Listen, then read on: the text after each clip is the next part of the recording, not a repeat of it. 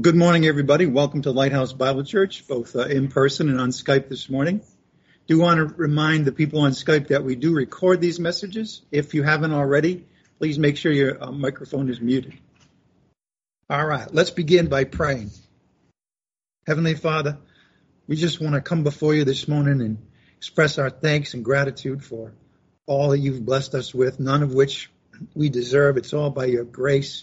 It's all because of who you are we thank you for giving us the Lord Jesus Christ when we were dead in our sins and that he was willing to go to the cross and die for our sins for us. We thank you, Father, that after he was buried on the third day, you raised him from the dead. And now whoever simply believes in Jesus Christ as their Savior will never perish but has eternal life. Father, we also thank you for all of the blessings that you've provided us as believers, as your children. We thank you for every spiritual blessing in the heavenly places. We thank you that you've adopted us as your adopted children. We thank you that you've placed us in permanent union with your Son, our Lord and Savior, Jesus Christ. and so many other things as well. We thank you, Father, that the Spirit dwells our hearts, dwells in our hearts. We thank you also, Father, for the Bible and for the riches that are in your word about you and your son and about your, all your works and uh, the Holy Spirit and his works. We, we ask this morning, Father, that you would have the Holy Spirit guide and direct everything today. We ask that you would mentor each one of us through the Holy Spirit in our hearts so that we could understand and be ready to apply the principles in your word this morning. We thank you for all of this and we pray in the name of Jesus Christ our Lord. By the power of the Holy Spirit, we do pray. Amen. All right, a couple of announcements. We are going to continue to meet in person as well as on Skype now. I think uh, looks like uh, Omicron is uh, kind of going downhill here in Florida anyway, so hopefully that will continue. Um, also, um, for those of you who may not know, um, Ruth Morrison, um, the Lord took her home to be with him this week, early Thursday morning. Peter, her husband, would like to thank each of us, each of you, for your prayers and support. Before she died, Ruth asked me to make sure that I would thank you for all of your prayers and support over the years as she's dealt with her illness. Please continue to keep Peter and his family in your prayers.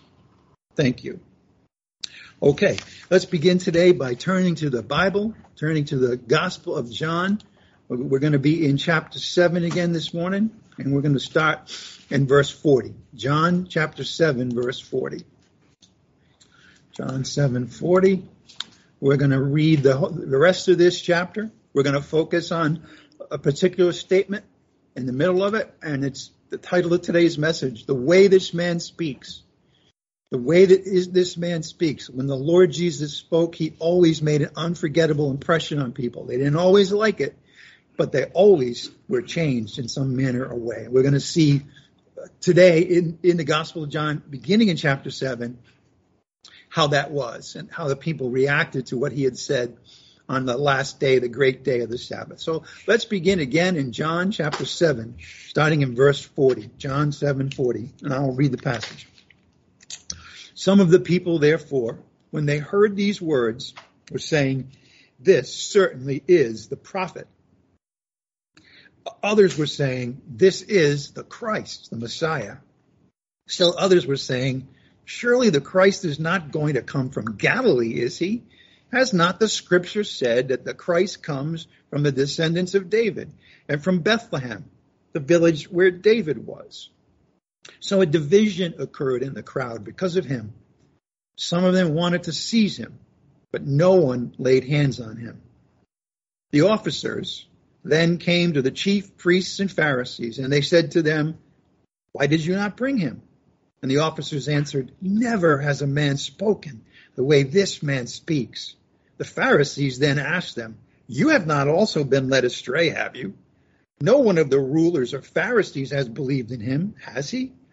But this crowd, which does not know the law, is accursed. Nicodemus, who came to Jesus before, being one of the Pharisees, said to them, Our Lord does not judge a man unless at first hears from him and knows what he is doing. Does it? They answered him, You are not also from Galilee, are you?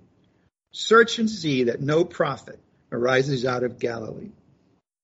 The remainder of chapter 7, which I just read to you, uh, is about the reactions to what Jesus said on the last day, the great day of the Feast of Booths. He spoke on that day, and then the rest of this chapter records the reactions of the people, and there are different ones, from, from all the way from recognizing him as the Messiah to resisting him and to the hatred that we saw in the Pharisees this morning. Um, let's go back and recall just a few verses earlier in John chapter 7, verse 37, what he said. What did he say that elicited all the reactions that we saw this morning in our passage? John 7, 37. Now, on the last day, the great day of the feast, Jesus stood and he cried out, saying, If anyone is thirsty, let him come to me and drink. He who believes in me, as the scripture said, from his innermost being will flow rivers of living water. As we saw last Sunday, in, in these in this statement that he made, if anyone is thirsty, let him come to me and drink. He who believes in me, as the scripture said, from his innermost being will flow rivers of living water. We saw that given the given the background of what the Feast of Booths celebrated, given the anticipation that it was there in Israel at the time that the Messiah could be coming at any time, given the surprise that, that Jesus would stand up in the middle of this last day, the great day of the feast, and say what he did, it said a great deal about who he is. Remember, we saw that this point, this meant he's the Lord God. We saw in the Old Testament how, how the one who will bring the springs of water, remember the, the Feast of Booths was all about water and how they thanked God for the rains, how they had the ceremony of bringing the water to the temple every morning. And here he is saying, if anyone's thirsty, come to me and drink. He's saying that I'm the fulfillment of what you're celebrating today. I am the Lord God who provides the springs of water for salvation itself. He not only said that, but he also was saying that he's the one who will pour out the Spirit. John interpreted for us that by that he meant the springs of living water meant the, the Spirit was going to be poured out. And according to the Old Testament, which would have been the thing that the people of, of, Jerusalem, if they if they had been studying the Old Testament, would have realized was that the one who pours out the Spirit on their descendants is the Lord, and that He would do that when the Messiah came. And therefore, the third thing that the Lord was saying was that He's the one. He is the promised Messiah the, the descendant of David, for whom they had all been waiting. Now it's interesting that, that in the reactions of the people, after some thought he was the prophet that Moses promised would come in the last days, and others thought he was the Christ, the Messiah, the line of David, who would come, set up his kingdom, and rule forever. But remember, that was that third group in the crowd now, not the leaders. We'll get to them in a minute. But the third group in the in the crowd were the skeptics right? We always have skeptics. And by the way, skepticism is something that a lot of people were thinking, but a few people actually say. I mean, if you think about it, we put it, we put down skeptics, but we have to be honest with ourselves. And there's times too when we doubt or we wonder or we have questions. And they, they were saying, and it was an honest point, which was, hey, wait a minute. This guy's from Galilee. Oh, we know from the scriptures, like Micah, that the, that the Messiah is supposed to be coming from Bethlehem, born in Bethlehem of the line of David. How can this carpenter from, from Nazareth in Galilee be the one? Of course, what they didn't know and what we do know is that in fact, Jesus was of the line of David. He was born in Bethlehem. So, um, so that we can see, well, that's not a valid criticism because we know he really was. But to them, they were very much, remember, centered on Jerusalem. They thought that that was the center of the world and anything else even in Judea and definitely in Galilee, was secondary to the people and what was happening in Jerusalem. If anyone is thirsty, let him come to me and drink. He who believes in me, remember we saw that when he's saying come to me, he's actually saying believe in who he is. These things that we just saw, that he is the one who would pour out the Spirit. He's the, the promised Messiah. He's the one who has the waters of salvation. Believe in him and what? From his innermost being, whoever believes in me, that, that will pour rivers of living water, the Holy Spirit whom would come. So again, some thought he was the prophet that Moses promised. Others thought he was the Messiah. And again, others were skeptical about him and that he could be the Messiah because of where he came from. Not only that, but some in the crowd actually wanted to seize him. They wanted to seize him. His words caused a division, therefore, in the crowd. Some thought he was the prophet. Others said, no, he's the Messiah. Others were very skeptical.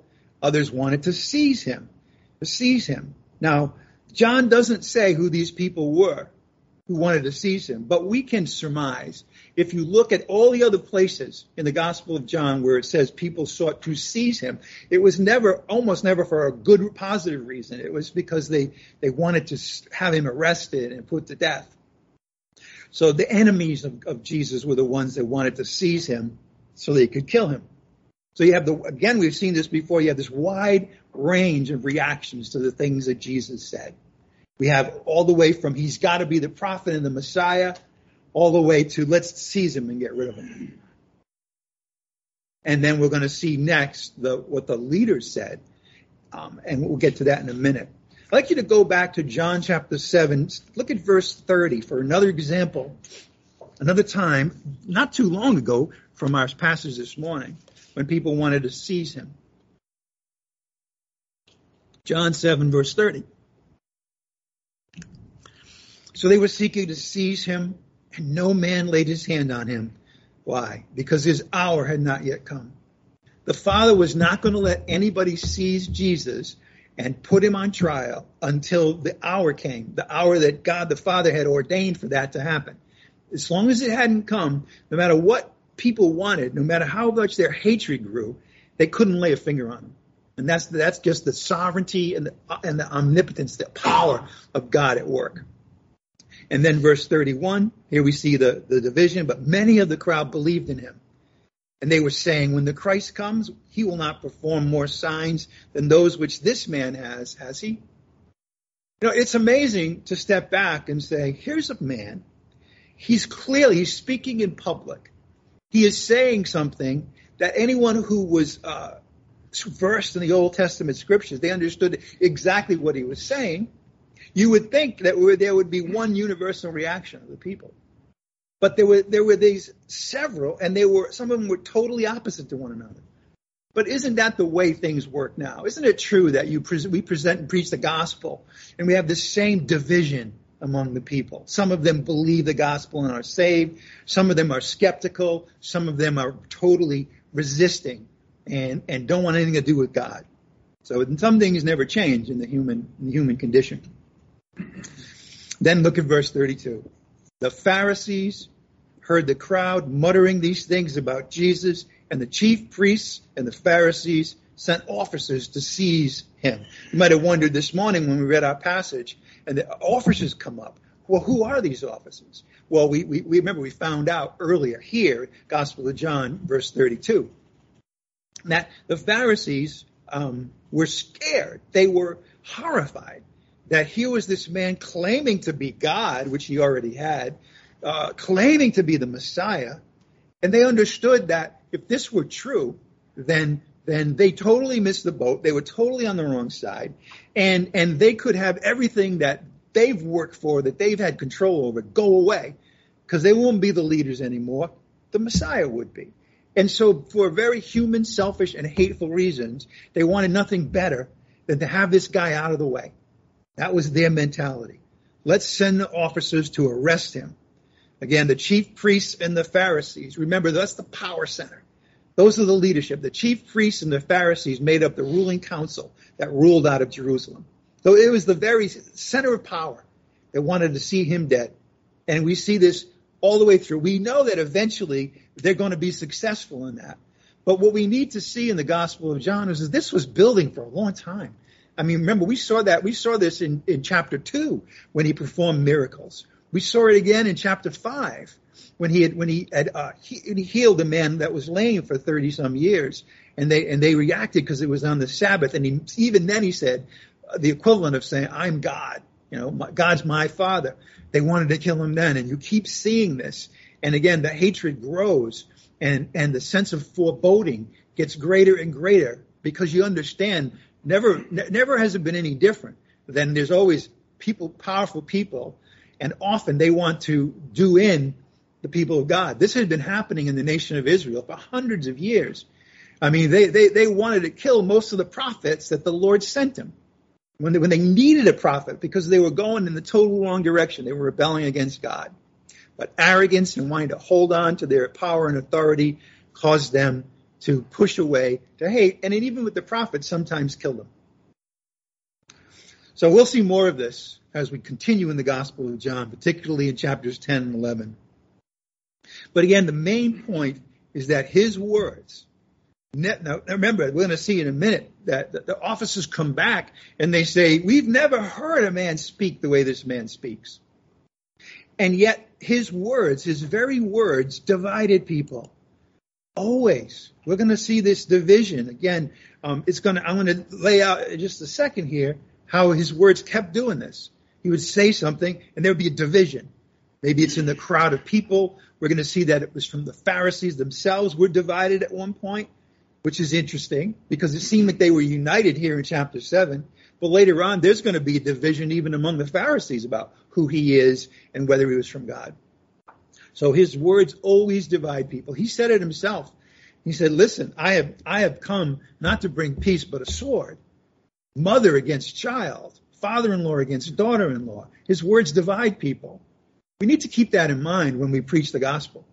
We're not always going to have success. I mean, any of us who've done it for, for a number of years know we are definitely not always going to have success, especially in these last days where, you know, most people's love will grow cold, where their men will be selfish, lovers of money, lovers of self. That's not really fertile ground for the gospel.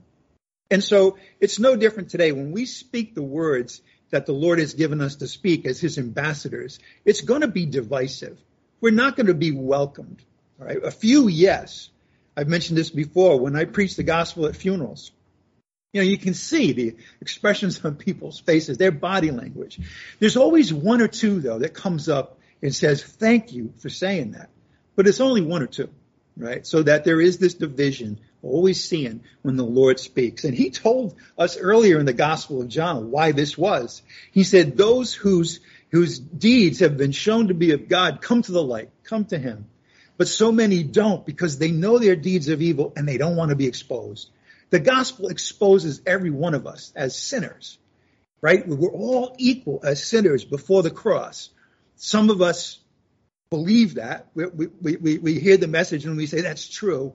But many, many others don't want to face that truth about themselves. They'd rather think they're good people, for example, or there's people worse than I am, or I've done enough good deeds. Maybe I'm not perfect, but look at all the people I've helped over my life. Well, that's good, but it's not the gospel. It's not what's going to save you. You're not going to be in heaven having eternal life for your good deeds. Why? Because none of us are sinless, and the standard of God being with them is perfection. And we could never do that. Therefore, we needed a substitute. You see, that's what it is. When we believe in Christ, what happens is, the Lord looks at that and says, no longer am I looking at you and your sins because you've believed in my son whom I gave you. Now when I look at you, I see my son. Therefore, in the, in the Father's eyes, the moment you believe in Christ, he has, he sees you as in his righteousness forever. Don't ever forget that. It's so easy to forget that when we're in the day to day life, when we do make mistakes, when people put us down. But remember that, that God never changes how he sees you now. You are in his righteousness. You are united to his son. You're his beloved child. But the crowd gets divided. In chapter 7, where we are now, remember the crowd's divided on his identity, who he is, right? Later on in chapter 9, don't go there now, but in verse 16 of chapter 9, we'll be there soon enough. The Pharisees will be divided on whether he was from God. That's interesting because at the same time, the, the bulk of the Pharisees were going off in this direction of hating him more and more. There were some who believed in him. There were some that says, no, this man is from God. Nicodemus, who we see at the end of chapter 7, was one of them. He went to Jesus by night. Now, this is a Pharisee and a leader of the people. He went to Jesus by night and he says, We know that you're from God because no one could do the things he does if he wasn't. So there were many that thought he was from God. But yet, the, the human sinfulness is so insidious, so corrupt, that even those who knew he was from God, many of them still wanted to kill him. That, that's the nature of, of our human condition in our flesh, in our sinfulness. That even when we know something is true, there's something about our flesh that, that, that wants to recoil and rebel against it. And it's only by the grace of God that us here sitting today aren't the same way. Because we used to be, right? When we were dead in our trespasses and sins, He made us alive. We be just like Him, but for the grace of God and the, re- the redemption that He has given us. Now, later on in chapter 10, the Jews, the Jewish people, that's the, those are the people, particularly the powerful people in the city of Jerusalem. He will talk, he would talk about himself as being the good shepherd who lays down his life for his sheep. And they'd be divided about that. So again and again and again, it was his words. It's his words that caused divisions among the Pharisees, among the crowd, and even among the Jews. I'd like you to turn now to John chapter 7, verse 45. John chapter 7, verse 45. This is going to be the central verse this morning. Sometimes it just happens where you read a passage, and you know, as you know, um, my my my method usually is to go verse by verse, right? But then every once in a while, you, you read and there's one statement or one verse that just stands out among all the others, and then then then then, then it's like, well, now it's time to just focus on that let's have a message that just focuses on one thing. And that's what we're going to have for the remainder of our service this morning. John 7:45. The officers. These were the ones that were sent specifically under orders to seize and arrest Jesus. They went there with that intention. They were, they were members of the, of the ruling class's tribe, Levites. And yet, look what happens. The officers then came back to the chief priests and the Pharisees. Now, you think about it, this is the seventh day of the feast.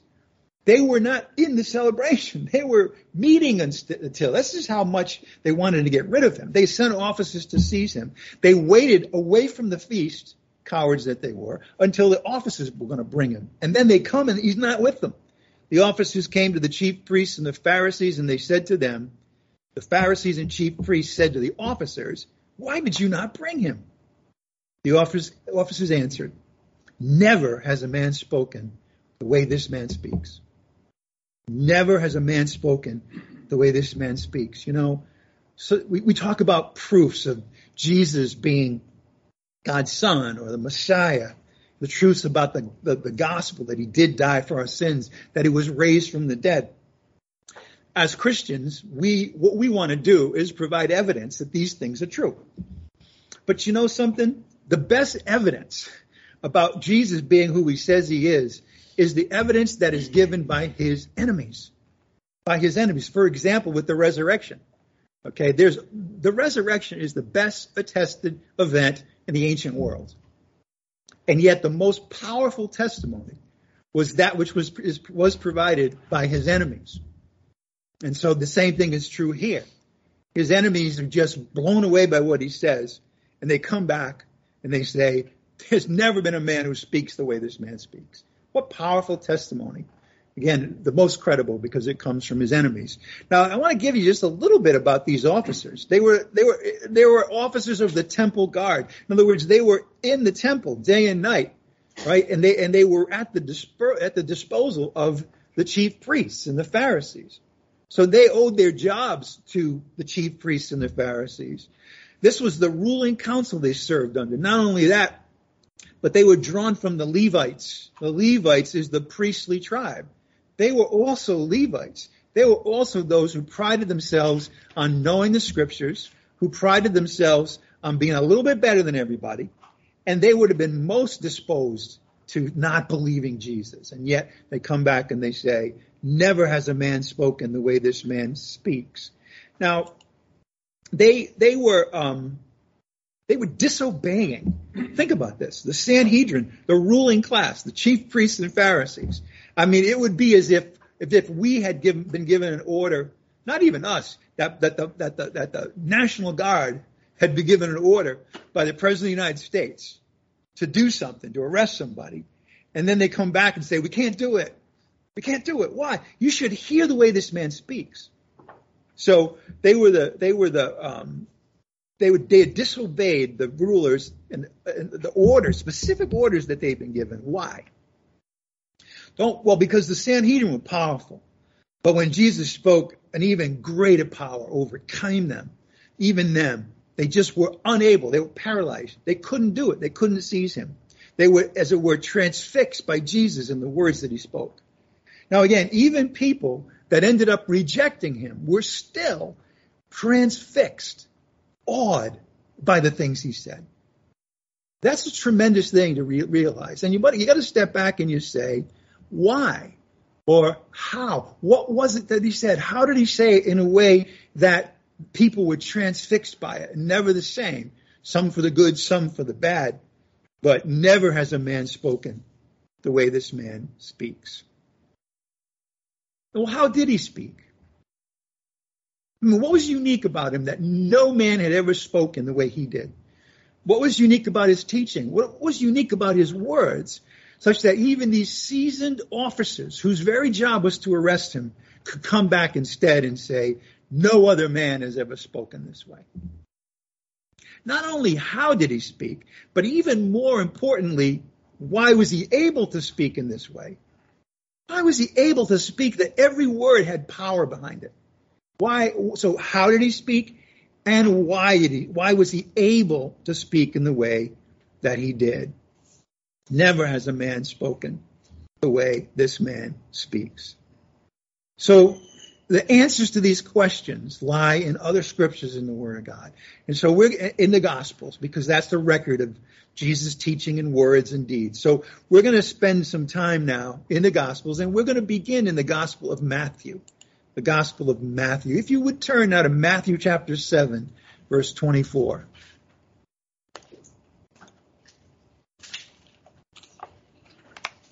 This, this section from chapters 6 and 7, but even 5 of the Gospel of Matthew is what's known as the Sermon on the Mount.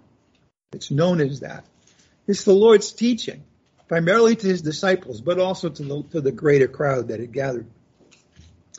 This is the very end of that Sermon on the Mount. Look at Matthew chapter 7, starting in verse 24. Matthew 7, 24. Therefore, everyone, notice, who hears these words of mine, never has a man spoken the way this man speaks. Everyone who hears these words of mine and acts on them may be compared to a wise man who built his house on the rock. And the rain fell, and the floods came, and the winds blew and slammed against that house, and yet it did not fall, for it had been founded on the rock. By the way, these passages and these parables here, our way we apply this is to realize that the house is our heart, our soul. And he's saying that if you hear my word and act on it, okay, don't just listen to it, but believe it and live accordingly, then no matter what happens around you, you, you your soul, your heart will remain strong. The rains fell. These are events of life. The floods came, overwhelming emotions. The winds blew and, and slammed against that house. Maybe people became your enemies, and yet it did not fall. Why? For it had been founded on the rock. And of course, the rock is the Lord Jesus Christ himself. Unfortunately, then there's verse 26. Everyone who hears these words of mine and does not act on them, does not act on them, will be like a foolish man who built his house on the sand. Notice, same words, opposite reactions. And this is true of Christians. Some people hear the, the, word of God and they believe it and then they, they live according to it. If, if the Lord says, I want you to forgive people as I have forgiven you, they don't just hear that. Oh, that's a nice statement. You know, maybe I'll put that on my Facebook account this afternoon. They don't just do that. But what they do is, you know what? I'm gonna, I am gonna start doing that. I'm gonna actually apply and say, I'm gonna start forgiving people. Not because they deserve it, they don't. But because my Lord forgave me of everything and He's asked me to forgive others, so that's what I'm gonna do. Or try to do. Okay, because it's by, it's still by the power of God that we even can do that, right? But so that's, he says, those who hear the words of mine, however, and don't act on them, and say, I don't care, I'm not gonna forgive others They're like a foolish man who built his house on the sand. The rain fell, same things happened. The rain fell, the floods came, and the winds blew and slammed against that house, and it fell, and great was its fall. You hear the words of Jesus, they make an impact, but some believe them and act on them, and some don't. Verse 28, here's the summing up. When Jesus has finished these words, never has a man spoken the way this man speaks. The words, how does he speak? and why. The crowds were amazed at his teaching. See the same reaction. There, when he spoke, there's always the reaction. They were amazed. You know, earlier in chapter 7, when he came to teach in the temple back in the Gospel of John, they were saying, How can this man teach like this? Always amazed. And it's so the crowds were amazed at his teaching, and notice why. For he was teaching them as having authority. Authority. That's why he was able to speak. He had the authority behind what he said. And as we're going to see, it was the ultimate authority. You know, it, it, it, in Jerusalem at the time, the people that they thought they had, had authority to speak would have been the chief priests and the Pharisees. They would have thought that they were the authorities, but they really weren't because there's a much greater authority, even than any of the ones that are established on earth, even legitimate ones you know, the husband is the head of the wife. That's a legitimate authority. The children are subject to the parents. That's legitimate authority. We are, we are to be subject to the government and to pay our taxes and all that. That's legitimate. But yet even those legitimate authorities are superseded by the ultimate one. And of course, I'm talking about God. He's the ultimate authority. And so if Jesus was teaching as one having authority, then you have to ask your question. Where did he get that authority? He certainly didn't get it from the scribes or the Pharisees. He didn't get it because of his, of his earthly reputation or his parents. He got it from God. And you know, here we have it again, these, these opposite reactions. And notice in verse 28, the crowds were amazed at his teaching. But in that crowd were going to be some who would act on this amazing teaching and others who didn't. And that's what mattered. Do you believe what you're hearing? So his teaching was amazing. And again, how? Because he taught the crowds as one having authority. I mean, he said so here. Look, he says, you need to hear my words and act on them. This is really ultimate issues, right? Am I going to be able to have my house stand in the winds and the rain, or is it going to fall apart? Okay, ultimate issues of life. And he said, I'm the authority about this. You need to hear my words and act on them. If you were to go back and read the rest of the Sermon on the Mount, you would find again and again that he spoke on the ultimate issues of life. The ultimate issues of life, the questions we all have, right? What, how do I get eternal life? Um, how do I understand the true meaning of the law? What's the difference between having life and being destroyed? How do I know these are false prophets? How do I enter the kingdom of heaven? These are ultimate issues of life that he was speaking. And think about it. He's telling the people that he was the ultimate authority in these matters. Not, you know, not religious practices, not even how to, how to raise your family, okay, which is good. But he's the ultimate authority on the ultimate issues in life life and death, false teaching, the kingdom of heaven itself.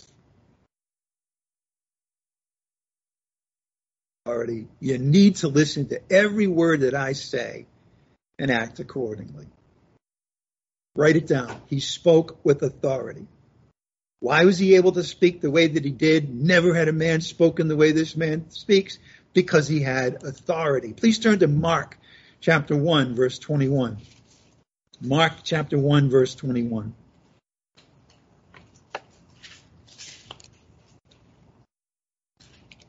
He spoke and people were amazed and they said, never has a man spoken the way this man speaks.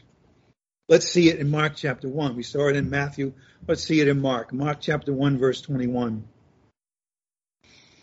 They went into Capernaum and immediately on the Sabbath he entered the synagogue and began to teach. Hmm, interesting, right? The synagogue, those who taught were supposed to be authorities. Most of the people who taught were, you know what they were doing even back then? They were relying on what other people had taught.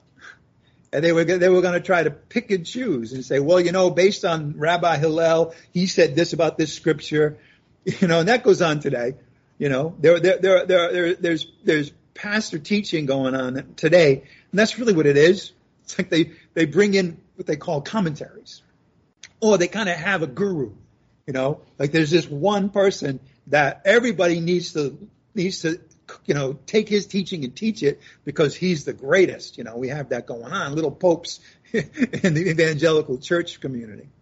You know, that's what they were doing. But Jesus didn't do that. Verse 21, they went into Capernaum, and immediately on the Sabbath, he entered the synagogue and began to teach. And there we have it again in verse 22. They were amazed at his teaching. Never has a man spoken the way this man speaks. Why were they amazed? For he was teaching them as one having authority and not as the scribes. See, the scribes were those who considered themselves to be experts on the scriptures. At this point in the history of the nation of Israel, not only did they have to be uh, uh, experts on the scriptures, they also needed to be experts on the traditions, on, on all of the things that had been written about these scriptures from all of the rabbis and so forth. By the way, that was their undoing. Okay. The idea somehow that the writings of man are on a par with the scriptures, when you see that, you need to run away from that. Because that's the undoing of so many preachers and so forth. I mean, if you think in its ultimate manifestation, you take, for example, the Mormons. Well, what did they do?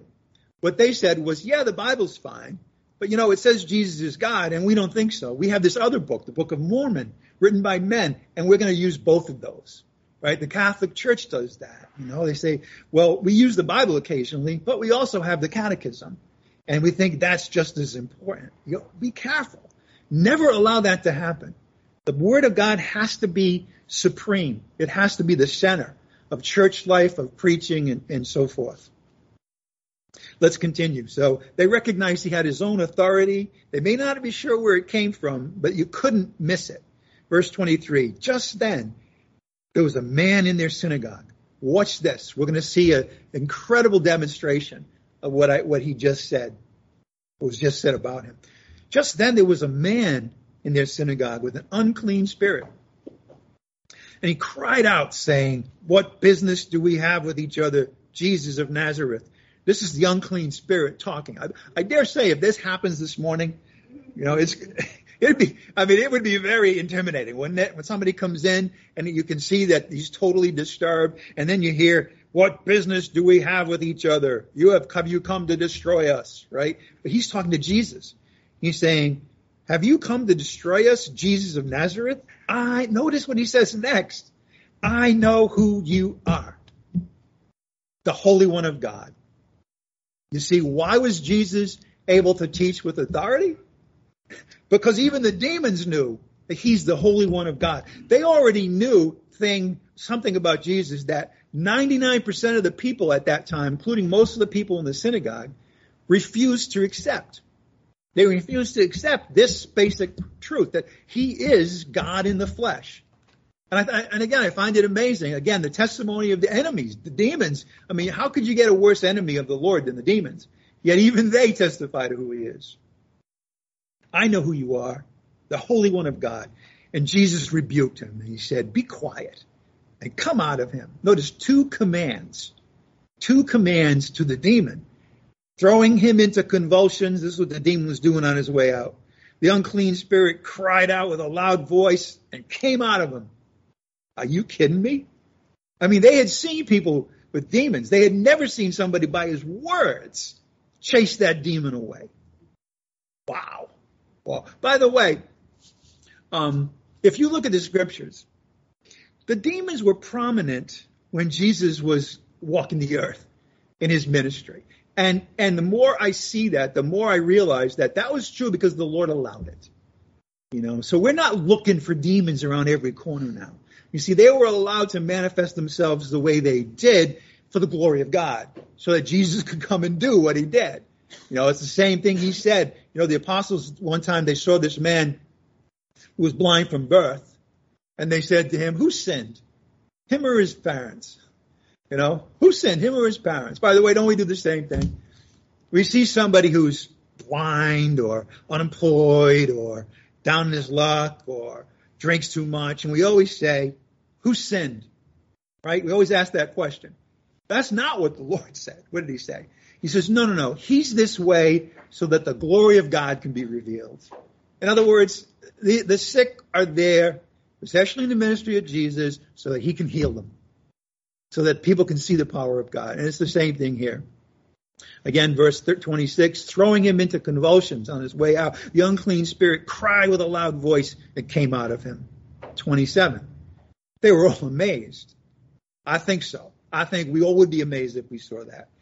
Now, he had just said that, they just said that he's the one teaching with authority. But now we see his words actually have power, enough power, so that a demon would come out of a man. They were all amazed. And yet, notice, they debated among themselves. still, you see this division. They had just seen this, and yet still there's a debate. What is this? Why is this happening? A new teaching with authority. Notice, notice the authority here. In other words, he didn't, he didn't just teach that way, but when he spoke, things happen. He commands even the unclean spirits, and they obey him. That's authority. Who can do that? God can only do that. Right? What did that mean? It meant that Jesus is God. Or at the very least, he was sent by God with this amazing ability. But such that his word, you know, you think about that, and um, I don't know if they, if any of them thought about this, but in the very beginning of the book of Genesis, we find out that everything was created, right? By what? The word of God, right? In the Gospel of John, the very first verse, in the beginning was the word and the Word was with God, and the Word was God. The words of God are very powerful, all of them.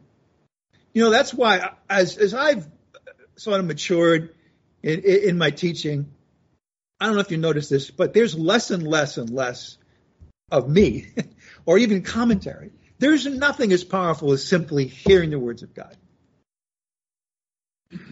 All right. So again, verse 27, they were all amazed so that they debated among themselves, who is this? A new teaching with authority. There's that word again.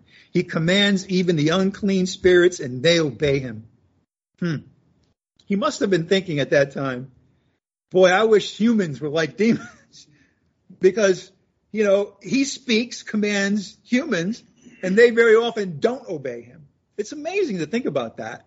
You know, again, it's just, I don't, don't overthink it, but, you know, why is that? You know, how is that that the demons obey him? By the way, the, the very seas obey him. Sorry. I, did the very thing I tell you not to do. But see, I've been using this as a clock. That clock was broken. Now it's fixed. I got to stop doing that. Yeah. See, we all obey. We all obey this, don't we? Let me turn this off. Yeah. Oh, it is? Oh, brother. You know, it's funny. We obey traffic lights, but we don't obey the authorities that God has put in our lives. Right? Anyway. Now, what happens? He commands unseen, unclean spirits, they obey him. Immediately, the news about him spread everywhere into all the surrounding district of Galilee. They were amazed at his teaching. Why? because he taught them as one having authority. What kind of authority? He was the authority on the scriptures. The scribes thought that they were. The priests thought that they were. The Pharisees definitely thought that they were. None of them were. He's the authority on the scriptures. Never forget that. Every word that comes out of the mouth of the Lord, right? He's the authority. The, the fact is that every word in the Bible is, as it says, God breathed. So, so when we talk about the authority on the scriptures today, what does that mean for us? It means the scriptures will interpret themselves. That, that we don't need to come up with theories or come up with heavy revelations. No, all we have to do is listen to what the scriptures say about another scripture even, if we're confused about it. So often, remember, what do I say? If you're not certain about a particular passage, what do you do? Check out the neighborhood. invariably you'll find the answer somewhere right around the passage that you cannot understand. He spoke, not only was the authority on the scriptures, he speaks to a demon as one even having authority over the demons. Be quiet and come out of that man. And the demon obeyed him. Never has a man spoken the way that this man speaks.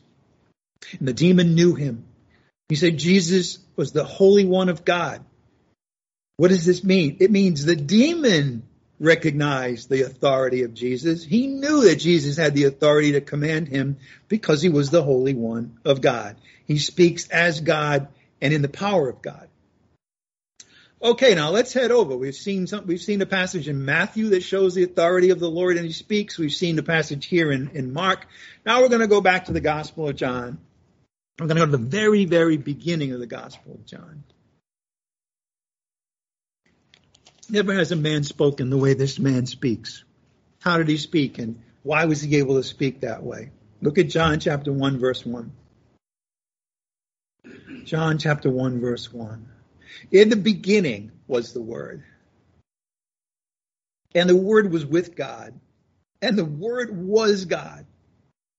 Later on in chapter 1 of the Gospel of John, it will say, and the Word became flesh. What did that mean? It meant God, the Son of God, the Word from before eternity, if I could put it there, before we understand anything about time, was always with God, and the Word was God. By the way, this isn't our subject, but there's a very powerful statement about the Trinity, isn't it? A perfect way of describing the Son of God. In the beginning was the Word, all right? And amazing that, that the Son of God is identified as the Word. Now we start to see, well, how come he has such authority in what he says? How come no, a man has never spoken when this man speaks? Because never before has God been in the flesh. That's why. The beginning was the Word, the Son of God, and the Word was with God. Now, if you're with somebody, that means you're separate, and yet the Word was God. Can you see how that's the Trinity coming into view, or at least the Father and the Son? He was in the beginning with God, and all things came into being through him. Think about that. All things came into being through the Word of God, as we've seen all the way back in Genesis. And apart from him, the Word nothing came into being that has come into being. You want to know why Jesus had the authority over demons? Because he created them. It's hard to believe that, but he did. All things have come into being. Now, I'm not saying that that he, he created them as these demons, right? He created them all, by the way. Uh, the angels were all created, and then there was a fall. Okay, so anyway, that's another subject. But that's why he was he had authority over everything. Why could he why could he in the book of Exodus part the sea, the Red Sea, because he created the Red Sea as authority over everything. Why was it when the disciples were on the Lake of Galilee and they were drowning and there's a huge storm that he could walk on water and then say, stop. And the wind and the seas obeyed him because he created the wind and the seas. All things came into being through him and apart from him, nothing came into being that has come into being. In him was life and the life was the light of men. And the light shines in the darkness, and the darkness does not comprehend it. The words of Jesus were words of authority, power, and life. Why? Because he, Jesus, is the Word. He is the Word. The very Word that created the universe was embodied in the person of Jesus, God in the flesh. Go to chapter 3 of the Gospel of John. Let's see how, how it's put here in chapter 3. John chapter 3, verse 31.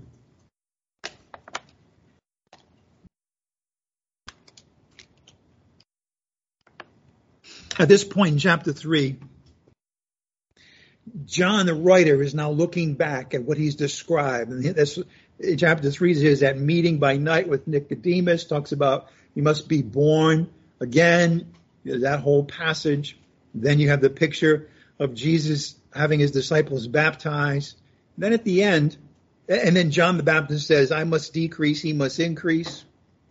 And then, then the end, John comes on the scene, the writer now, not John the Baptist. And this is what he says. This is his explanation. He who comes from above is above all. See, it's the same thing, isn't it? Only now he's focused on the person of Jesus Christ.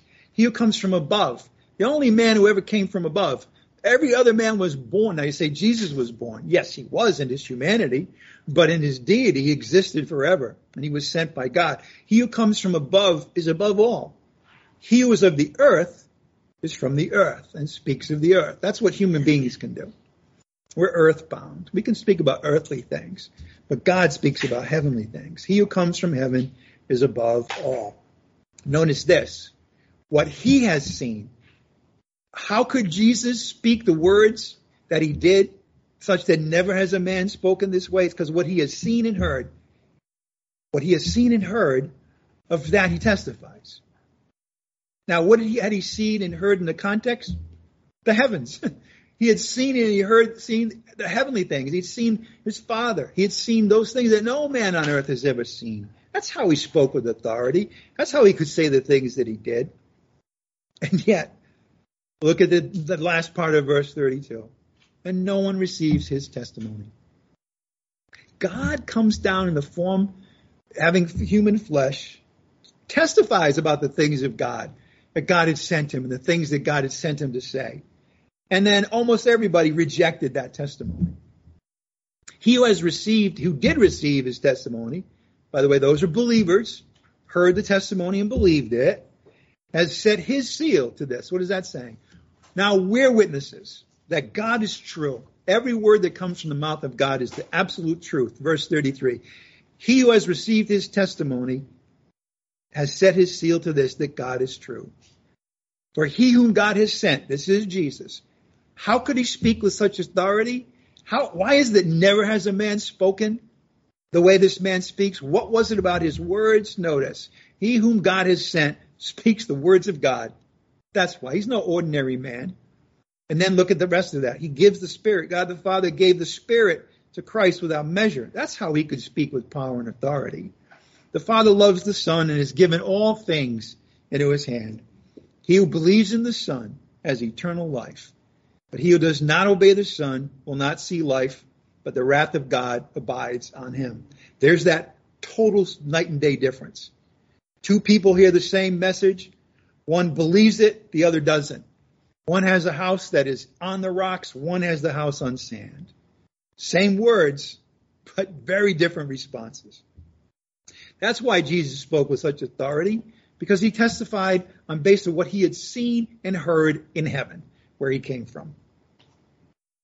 His words had power. Why? His words had power because he spoke the words of God who sent him. By the way, that's true of you today. Now, you're not Jesus. You're not God in the flesh, right? You're not going to be able to speak to demons and they obey you. However, however, don't we have the words of God? We sure do. The Bible. Every time we come together, we hear the words of God. Now, I'm not God. I'm not Jesus, but I have the words of God. There's power in the word itself. This is the thing you need to understand when you preach the gospel. It's, it's not your personality that's going to win the day.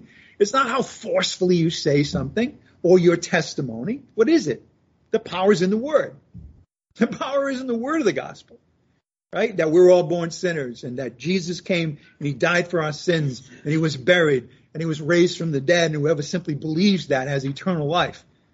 That's the power. It's in the words. You don't have to embellish them. You don't have to add anything to them. You don't have to say, ask Jesus in your heart. You don't have to say, repent of your sins, because that's not the gospel. The power is in the word. He spoke the words of God who sent him. Not only that, but his words were convicting. What does that mean? It meant they got to the heart of the matter. Like the, why? Because the Spirit had been given to him. His words were convicting because his Father gave him the Spirit abundantly. It's the Spirit who convicts. It's another reason why you want to just give people the gospel straight out. It's not your job, actually, to convince them. That's the Spirit who will do that. If, if the person is open minded and wants to hear what God has to say about ultimate things, and they hear it and they they believe it, guess who has convicted them ahead of that? The Holy Spirit, right? That's why these words that Jesus spoke, no man had ever spoken that way before. He testified about the ultimate matters, didn't he? Eternal life and the wrath of God as the one hadn't been sent by God and endowed with the Spirit. Please turn to John chapter 40. John chapter, there is no John chapter 4. John chapter 4, verse 40. He spoke with conviction. His words convicted people. Look at John chapter 4, verse 40. Now we have the Samaritans. Samaritans were the enemies of the Jews at that time. We had that woman at the well where Jesus said, I have water. If you drink it, you'll never thirst again. She had said to him, There will be a Messiah that will come, and he will explain everything to us. And he just looked at her and said, I am. I am the Messiah. Now, at the end of this encounter, then he was taken by the Samaritans, and they said, Please stay. And he spoke to them. Look at, look at John chapter 4, verse 40. So when the Samaritans came to Jesus, they were asking him to stay with them. And he stayed there two days. Many more believed. Why? Does it say here because of the great miracles that he performed? He performed lots of miracles, and it helps us to realize he is who he is. But that wasn't, that's not what what convicted people. What was it? Because of his word. Never had a man spoken the way he spoke. And they were saying to the woman, it's no longer because of what you said that we believe, for we have heard for ourselves, and we know that this one who has spoken in a way that no man had ever spoken before, we now know that he's the Savior of the world.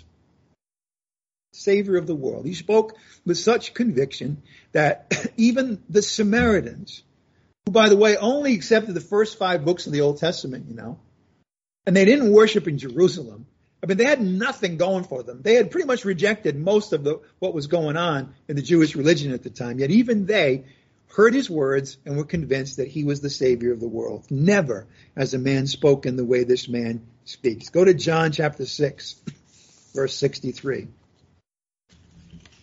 John 6, 63. We're just doing a survey, some of the passages that explain how he spoke and why it was that he spoke in a way that he did. Look at John chapter 6, starting in verse 63. It is the Spirit who gives life. The flesh profits nothing. The words that I have spoken, why did his words have power? Because the words that I have spoken to you are spirit and are life. In the beginning was the Word, and the Word was with God, in him was life. The words I, the words now, I want you to understand this. The words that he speaks themselves are spirit and they are life. That's why. Then verse 64, here we go again. There are some of you who do not believe, for Jesus knew from the beginning who they were who did not believe and who it was that would betray him. From the beginning, he knew all this. And he was saying, For this reason, I've said to you that no one can come to me unless it has been granted him from the Father. But he said, The words that I have spoken to you are spirit and are life. What a bold statement. That's an, that's an amazing statement. Think about the power with which he uttered those words. The very words I have spoken to you are spirit and they are life. The words that I say are spirit and life. Never had a man spoken the way this man speaks. Let's continue in verse 66. As a result of this, as a result of what? The words that he spoke, Notice, notice this. Many of his disciples withdrew. These aren't his enemies here. These are his disciples, the people who had been following him and were not walking with him anymore because of what he said. They convicted them, but they rejected it. Jesus said to the twelve, the ones that remained, You do not want to go away also, do you? So Simon Peter answered him, but notice what he said. This was the reason why he would never go away from Jesus. Lord, to whom will we go? You have words of eternal life. We have believed and have come to know that you are the, listen to this now, the Holy One of God. Does that sound familiar? The Holy One of God. Why? Because that's what the demon said right away. You see, over time, the, the, the, the, the apostles came to understand that he was the Holy One of God. And it was a process. That's the nature of, of human nature. We humans naturally are skeptical humans don't want to come to terms with what the Lord is opening up them to see about themselves, or more importantly, to understand that none are righteous and that we can't do anything about it, and that Jesus is our, is our only Savior. They had come to know that, though. You are the Holy One of God. Jesus and only Jesus has the words of eternal life. People want to say that Christians are narrow, and the answer is, you bet we are. You bet. Uh, Jesus said he is the way. He is the truth. He is the life. And no one comes to the Father except through Jesus. Jesus and only Jesus has the words of eternal life. Just mark that down. No, no, no guru, no yoga, yogi. Nobody else has the words of eternal. Life. They'll tell you they do, but they don't. Only Jesus has the words of eternal life. And Peter had come to know that. Why? He has the words. That's how he speaks. Why did he know that? Because Jesus is the Holy One of God. It all comes down to who he is. Jesus is God in the flesh. Jesus is the Word of God. In him is life itself. And that's how the words that he spoke were words of eternal life. Okay, as we close, I want you to see one more passage and I want you to see the authority and the power of what Jesus has to say and here we're going to look at two short words that he said, and he uttered them in the Garden of Gethsemane. Look at John chapter 18, verse 3. John 18, 3. He spoke, mm, and they were, they were words of eternal life. They were spirit and they were life. After all, he had spoken the earth and the world into existence. He had said, Let there be light and there was light. And now let's look now, now in his humanity, he's, he has been betrayed by one of the 12, Judas. He has this whole cohort of Roman soldiers. By the way, do you know how big a Roman cohort was? 480 people, soldiers. 480 soldiers came to arrest him. He'd, he'd been speaking in the temple and no, and nobody ever arrested him. They didn't need to send 480. Although the power of God is such that maybe they did. Let's look at the passage. John chapter 18 verse 3. Ju- Judas then, having received the Roman cohort, 480 soldiers, and officers from the chief priests and the Pharisees, we ran into them earlier today. They've changed their tune now. They came there with lanterns and torches and weapons. So Jesus, knowing all the things that were coming up, can you imagine being Jesus and knowing from the outset who would believe in him and who wouldn't? Knowing from the outset that one of the ones he had chosen would be the one who betray him? Knowing in the Garden of Gethsemane all the things that were going to happen to him. All the beatings and the illegal trials and the people spitting on him and putting a crown of thorns on his head. He knew going to the cross and having being nailed to the cross. He knew all that was about to happen one day away. Jesus, knowing all the things that were coming to, upon him, still went forth and said to them, Whom do you speak? Seek. Whom do you seek? They answered, Jesus the Nazarene. And he said two words to them. He said, he said, I am. There's no he, by the way. He said, ego eimi in the Greek. That means I am. That's the name of Yahweh. I am. And what happened? Then he said to them, I am he and Judas also, who was betraying them, standing with them. But when he said to them, I am, ego eimi, they all drew back and fell to the ground. 500 soldiers fell to the ground. Based on what? Did, did Jesus have some artillery in the hills that was firing down on the 400, 480? No. Did, did Jesus have people that were in the crowd that were rising up against the soldiers? No. What did he have? His word. Two words felled over 500 people. Never has a man spoken the way this man speaks. Let's close in prayer. Heavenly Father, help us to cherish your word the same way that, that, that the apostles ultimately did, except for Judas based on the fact that Jesus is the authority, that no one speaks like he does. He is the word. Help us to cherish and honor every word that comes out of your mouth. Father, today we do want to pray for the saints, for our brothers and sisters in Christ. I want to pray especially for those who are afflicted right now, who are sick, who've been abandoned, who are, who are being persecuted, especially in other countries. We want to pray, Father, for those who have lost loved ones recently. We want to pray for anybody who's having turmoil in the inner man, in the heart. We pray that you would heal and that you would build up. And most importantly, Father, that the, your peace that surpasses understanding would guard their hearts. We also, Father, today help us to preach the simplicity of the gospel as we leave that every person, every human being was born dead in our trespasses and sins, unable to do anything to please you or come back to you. We'd all fallen short of your glory. So what did you do? You sent your precious son, our Lord Jesus Christ. He came and he, he came and he died in our place. We should have died. He died for us. And he was buried. And on the third day, you raised him from the dead so that all could see who he was finally. And, and not only that, but that whoever believes in him will have eternal life, but not only eternal life, but his resurrection, his very resurrection says that whoever believes in him will be justified forever. That you will always see that person from the moment they believe on as standing in your righteousness. So that when you look at them, you see your son. Father, again, we thank you for all these things and we just ask for your intercession by the Lord on the problems that we're having. We want again just praise you for who you are.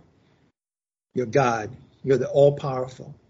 You're righteous and you're just, and yet you're loving and forgiving. You have life. You are life. We ask all this in the name of Jesus Christ our Lord by the power of the Holy Spirit. Amen. All right, before you just, you, I dismiss you today, just remember we have Bible study every Thursday.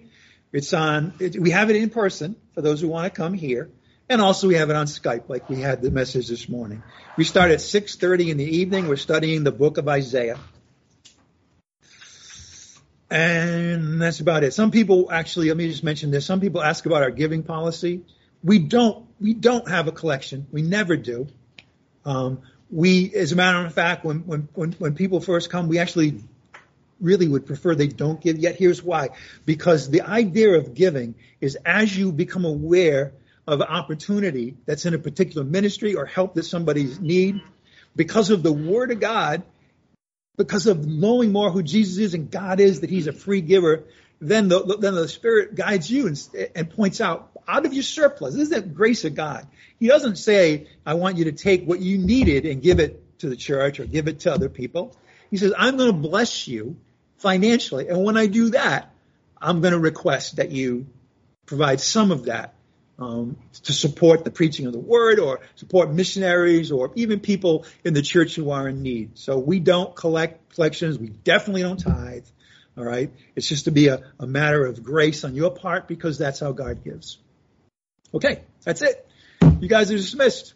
Have a great day and don't ask me about the NFL. I come from New England. That's enough you need to know this morning.